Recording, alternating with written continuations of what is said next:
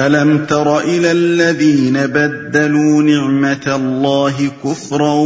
وَأَحَلُّوا قَوْمَهُمْ دَارَ الْبَوَارِ جہنم یصلونہا وبئس القرار۔ تم نے دیکھا ان لوگوں کو جنہوں نے اللہ کی نعمت پائی اور اسے کفران نعمت سے بدل ڈالا اور اپنے ساتھ اپنی قوم کو بھی ہلاکت کے گھر میں جھونک دیا، یعنی جہنم جس میں وہ جھلسے جائیں گے اور وہ بدترین جائے قرار ہے۔ وَجَعَلُوا لِلَّهِ أَنْدَادًا لِيُضِلُّوا عَنْ سَبِيلِهِ قُلْ تَمَتَّعُوا فَإِنَّ مَصِيرَكُمْ إِلَى النَّارِ۔ اور اللہ کے کچھ ہمسر تجویز کر لیے تاکہ وہ انہیں اللہ کے راستے سے بھٹکا دیں۔ ان سے کہو اچھا مزے کر لو، آخر کار تمہیں پلٹ کر جانا دوزخ ہی میں ہے۔ قُلْ لِعِبَادِيَ الَّذِينَ آمَنُوا يُقِيمُوا الصَّلَاةَ وَيُنْفِقُوا مِمَّا رَزَقْنَاهُمْ سِرًّا وَعَلَانِيَةً وَيُنْفِقُوا مِمَّا رَزَقْنَاهُمْ سِرًّا وَعَلَانِيَةً مِنْ قَبْلِ أَنْ يَأْتِيَ يَوْمٌ لَا بَيْعٌ فِيهِ وَلَا خِلَالٌ۔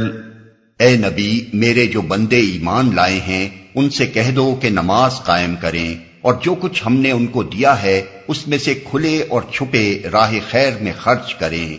قبل اس کے کہ وہ دن آئے جس میں نہ خرید و فروخت ہوگی اور نہ دوست نوازی ہو سکے گی۔ کھلے اور چھپے راہ خیر میں خرچ کریں، مطلب یہ ہے کہ اہل ایمان کی روش کفار کی روش سے مختلف ہونی چاہیے۔ وہ تو کافر نعمت ہیں، انہیں شکر گزار ہونا چاہیے، اور اس شکر گزاری کی عملی صورت یہ ہے کہ نماز قائم کریں اور خدا کی راہ میں اپنے مال خرچ کریں۔ نہ دوست نوازی ہو سکے گی، یعنی نہ تو وہاں کچھ دے دلا کر ہی نجات خریدی جا سکے گی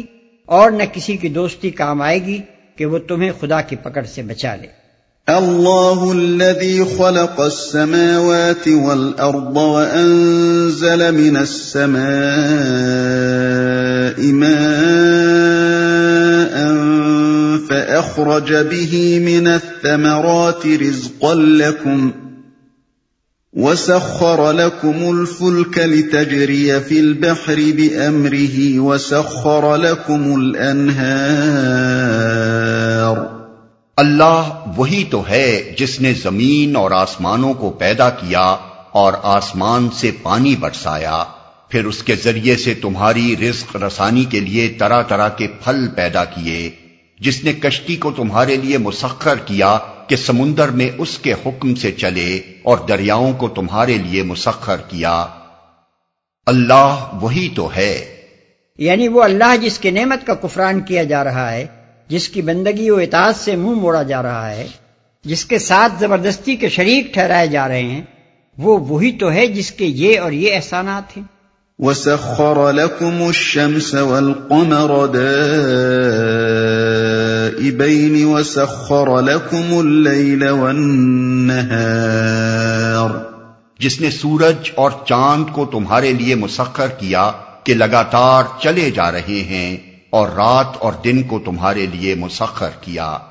تمہارے لیے مسخر کیا کو عام طور پر لوگ غلطی سے تمہارے تابع کر دیا کے معنی میں لے لیتے ہیں، اور پھر اس مضمون کے آیات سے عجیب عجیب معنی پیدا کرنے لگتے ہیں، حتیٰ کہ بعض لوگ تو یہاں تک سمجھ بیٹھے کہ ان آیات کی روح سے تسخیر سماوات والارض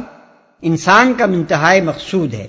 حالانکہ انسان کے لیے ان چیزوں کو مسخر کرنے کا مطلب اس کے سوا کچھ نہیں ہے کہ اللہ تعالیٰ نے ان کو ایسے قوانین کا پابند بنا رکھا ہے جن کی بدولت وہ انسان کے لیے نافع ہو گئی ہیں۔ کشتی اگر فطرت کے چند مخصوص قوانین کی پابند نہ ہوتی تو انسان کبھی بحری سفر نہ کر سکتا، دریا اگر مخصوص قوانین میں جکڑے ہوئے نہ ہوتے تو کبھی ان سے نہریں نہ نکالی جا سکتی، سورج اور چاند اور روز و شب اگر ضابطوں میں کسے ہوئے نہ ہوتے تو یہاں زندگی ہی ممکن نہ ہوتی، کجا کہ ایک پھلتا پھولتا انسانی تمدن وجود میں آ سکتا۔ وَآتَاكُم مِّن كُلِّ مَا سَأَلْتُمُوهُ وَإِن تَعُدُّوا نِعْمَةَ اللَّهِ لَا تُحْصُوهَا ان الانسان لظلوم